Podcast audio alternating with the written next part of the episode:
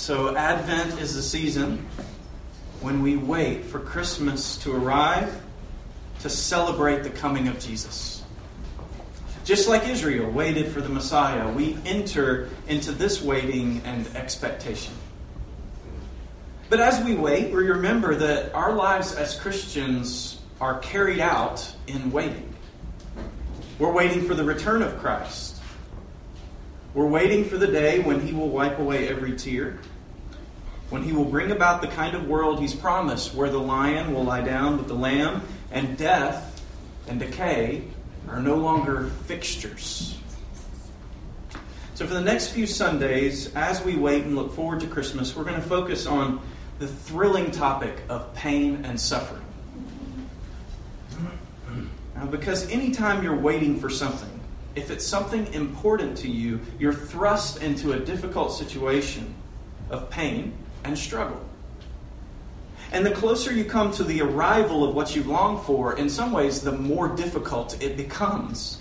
So, Andrea walked into the office earlier this week. She's seven months in waiting with two more to go. And as far as I know, it gets more difficult the closer you get. The latter months produce the most discomfort, the most longing. So, as Christians celebrate the birth of Jesus in Christmas, we are also learning to live with this painful edge of eagerly longing for Him to return.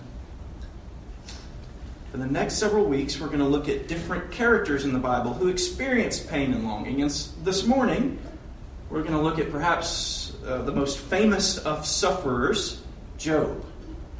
Now, I hope you'll open your Bible uh, to the, at least the first chapter of Job and follow along. I've had Scott read from these three places in the book of Job that basically identify the different movements in the book. Now, it is a massive and mysterious book, it's 42 chapters. But in, in the most simple way I know how to convey it, the, the book is framed by one, the setup for Job's, Job's suffering, which we're going to look at closely. This dialogue between God and Satan. And by Satan, the, the word here is accuser. Now, chapter 42 is the resolution of Job's suffering.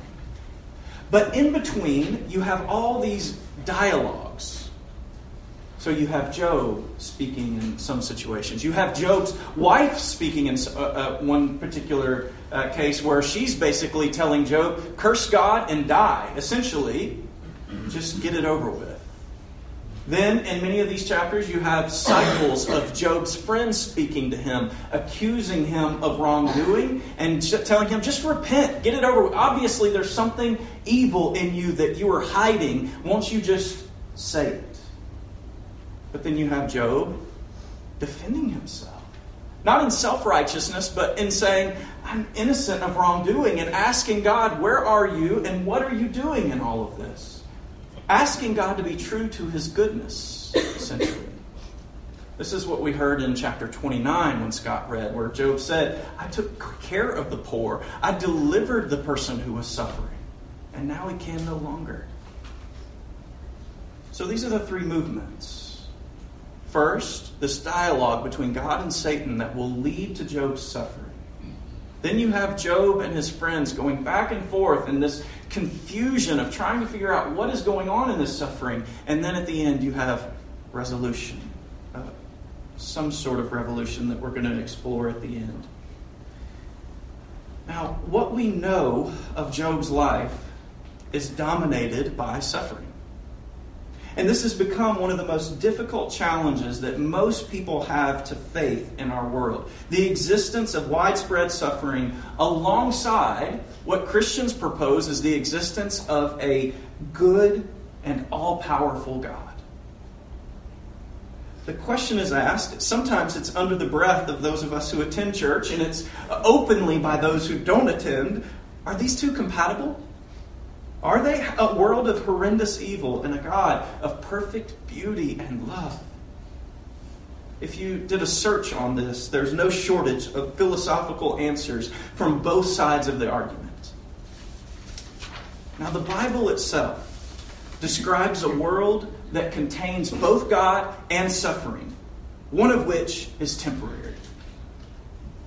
And the Bible doesn't provide philosophical answers to why evil exists or how evil and God exist side by side. Now, I think part of the reason for this is because what we really need, which I hope we're going to see in Job, what we really need to know is how to live with God within pain.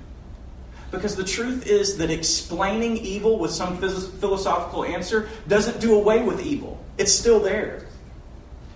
So even if we find an explanation for it, we still have to learn to deal with it and live within it. And this is what the Bible gives us. Now, as we look at Job, we'll need to remember that his story is part of a larger story that climaxes with the most surprising and unbelievable of sufferings the suffering of God. And the Bible is always summoning us to enter these stories and then to look at our lives through these stories. First of all, in the book of Job, suffering is deeply spiritual. Suffering is deeply spiritual. As we're going to see, Job's pain will be physical, emotional, psychological. It's going to register across the spectrum. So, this isn't to say that it's not those things. But this side of suffering can be quickly ignored, yet here it's the foundation. It plays a part in any pain or suffering we experience. Suffering is deeply spiritual. At this stage in the Bible, the character and personality of Satan are not fully developed in the way that we see in the New Testament. So we need to own this and, and notice this. Satan's rebellion has not reached its full pitch, so he still gathers within this heavenly court, doesn't he? But his appearance there is something like that of a long lost son. Notice even God's question to him is reminiscent of the question that God asked of Adam and Eve after their betrayal. It's as if God is still longing and hoping that Satan might return. So God says to Satan, Where have you been?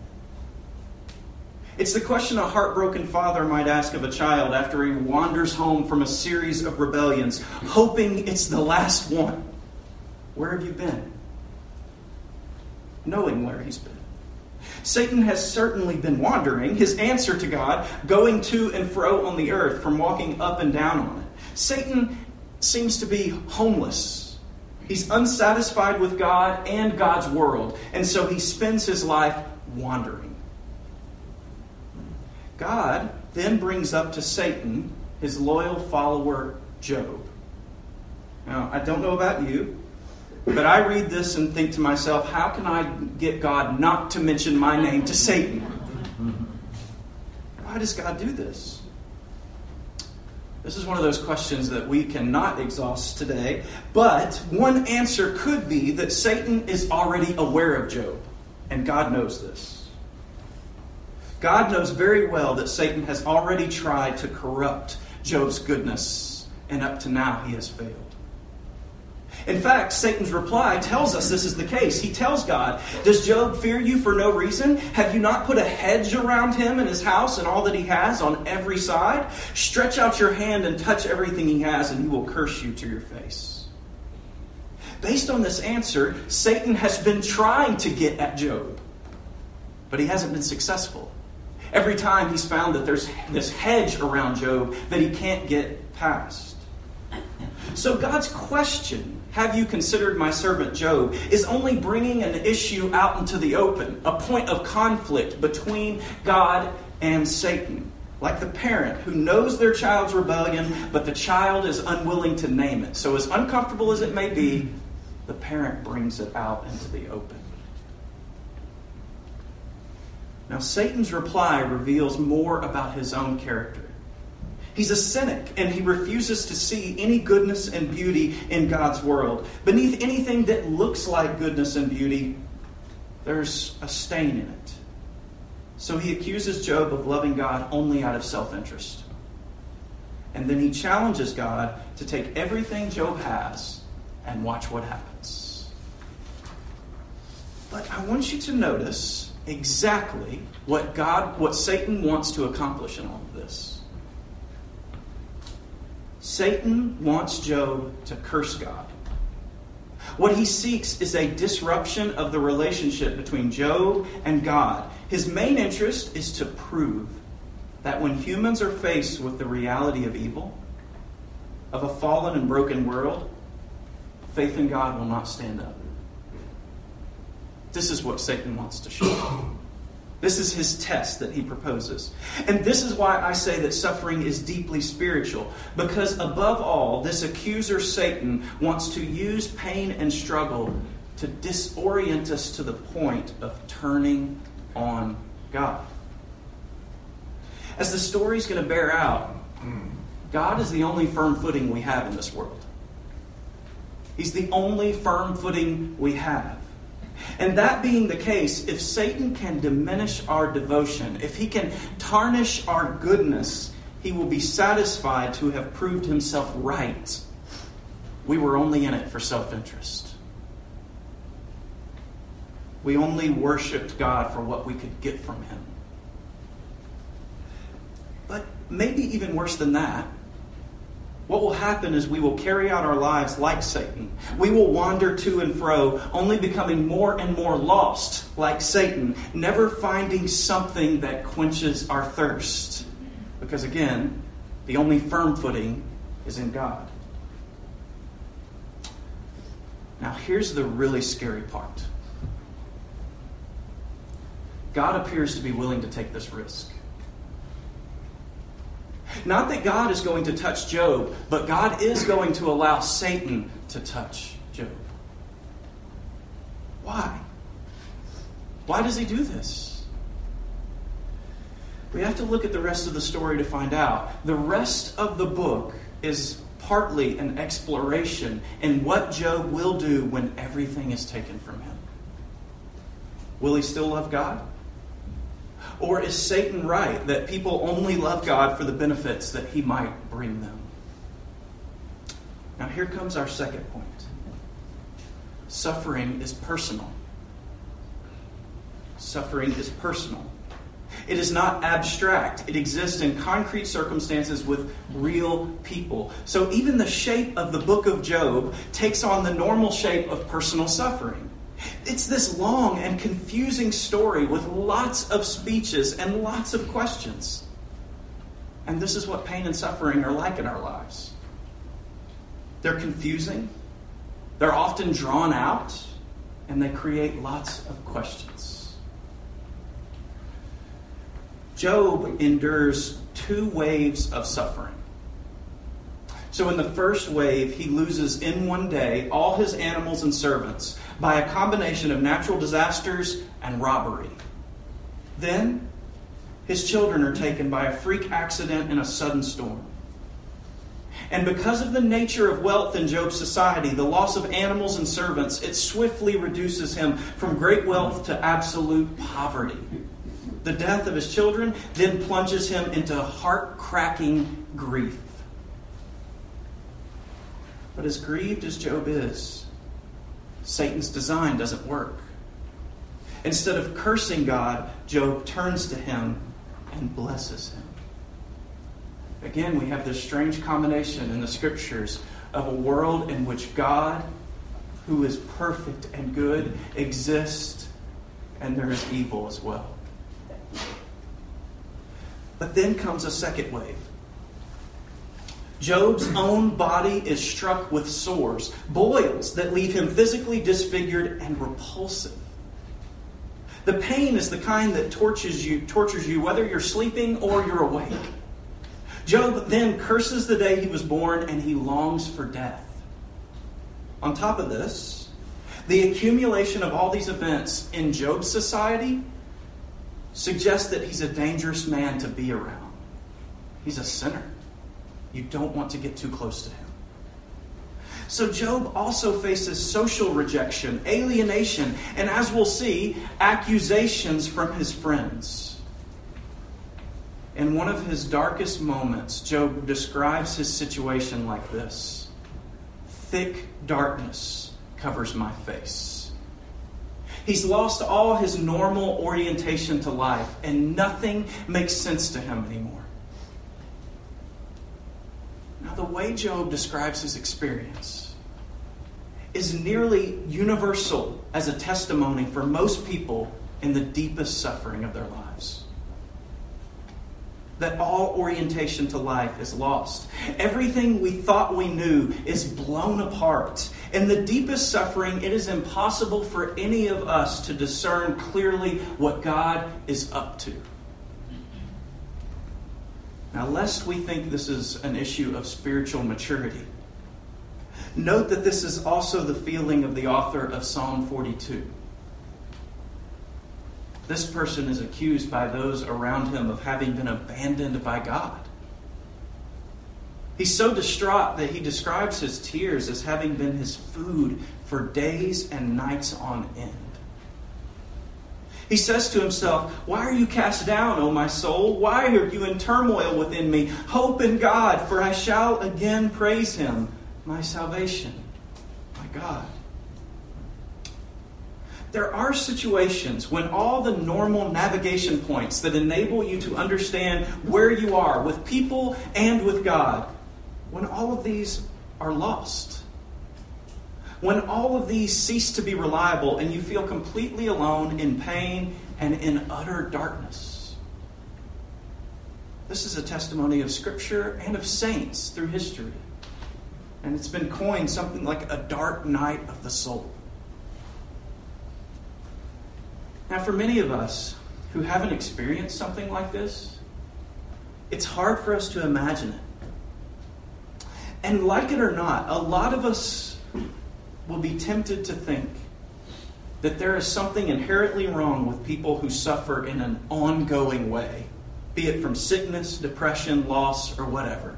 Eventually, you think people just they need to pick themselves up. Don't we say this sometimes? For others of us, we see people who suffer and we think we need to share our experience. Now, here's what I think we need to draw on from Job's story. Job's story offers a strong warning in how to be friends with those who suffer. Job's friends assumed that God, being holy, good, and all powerful, would never bring suffering to a righteous man. This is the way the disciples react when they see the man blind in the Gospels. They walk by, they see him, and they say, Who sinned? This has to be the case. How else would he be blind? Unless he did something wrong, or his parents did something wrong. So Job's friends assume something about God that he would never bring suffering to a righteous man. They draw on generalizations and they end up falsely accusing Job, slandering him. But because they're wrong about their friend Job, they also are wrong about God. And they will not get away with this. They hold to depersonalized truths which prevent them from loving Job in his suffering and his agony. And then in depersonalizing Job, they also depersonalize God himself. Now, the truth is, a lot of us have been guilty of things like this, and we feel, feel terrible, terrible about it when we realize it. We listen to someone's pain, and in a desire to say something, we drift into abstractions. Well, everything's going to be okay. Instead of just sitting with them in their pain and trying to bear it in some way. We might even try to give a reason for their pain or their suffering, when in reality, even if Job knew exactly what God was up to, it would not automatically resolve his suffering, would it? The suffering is still there. The physical pain, the emotional and psychological pain.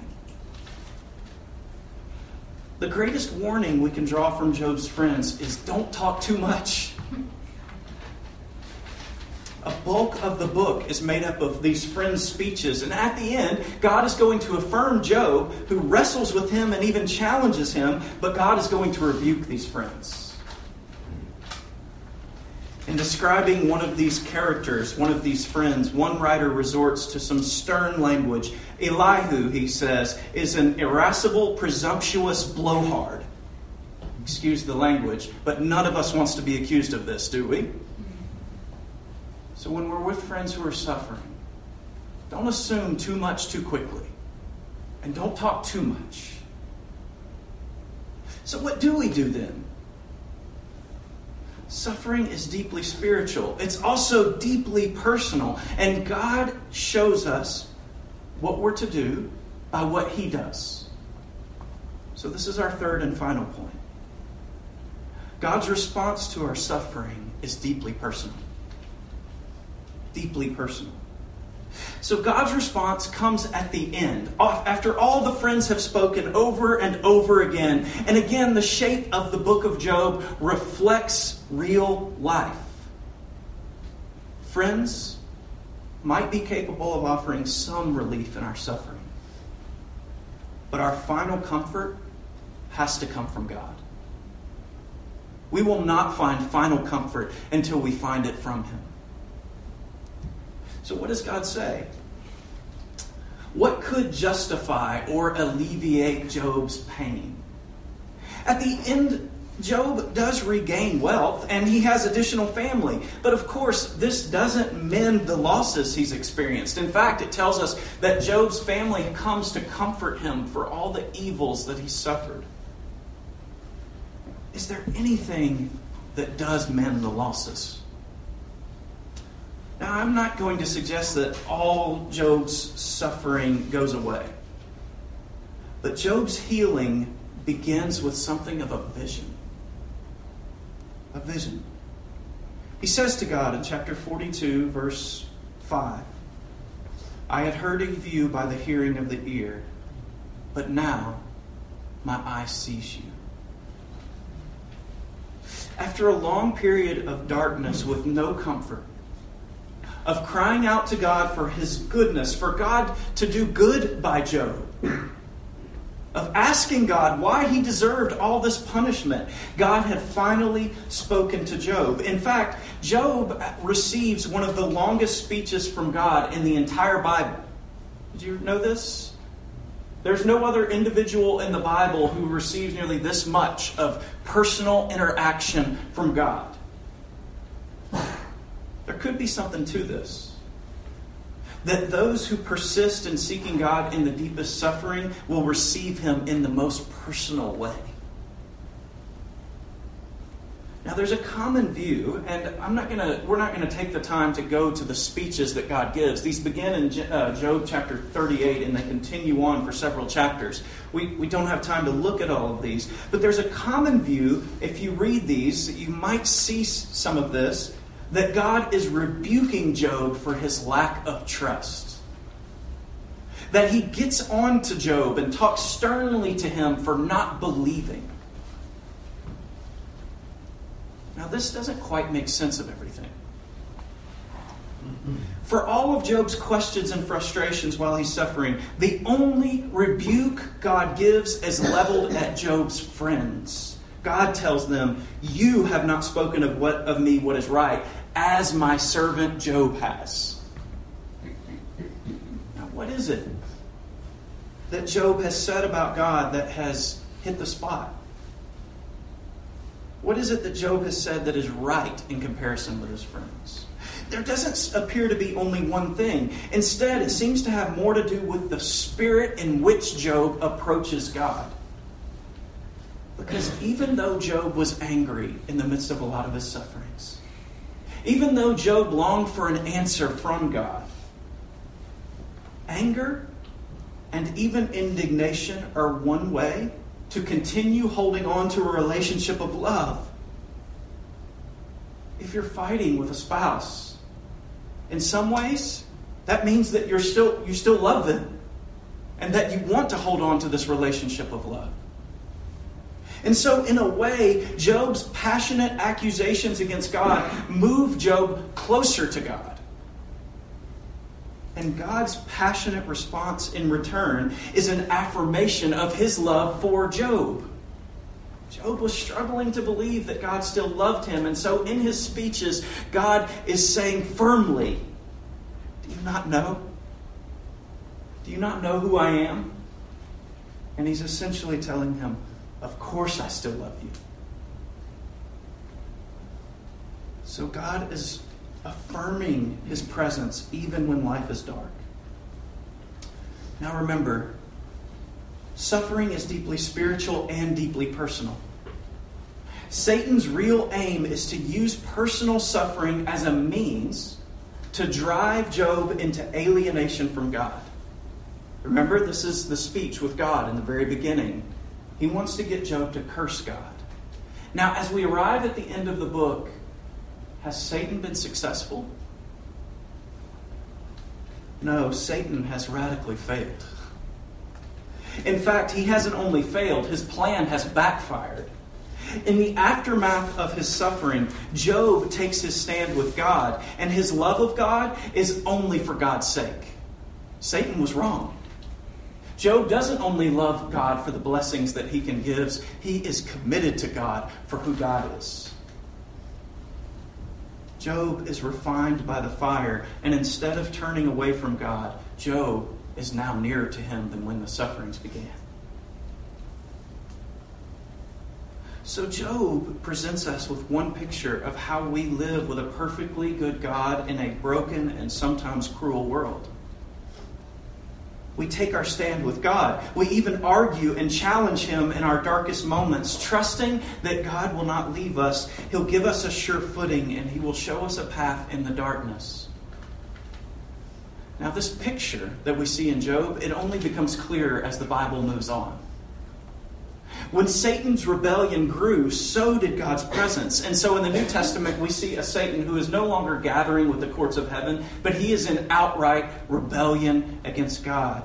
And as this happens, God comes closer. He meets us personally through the incarnation. And in the incarnation, God becomes like Job himself.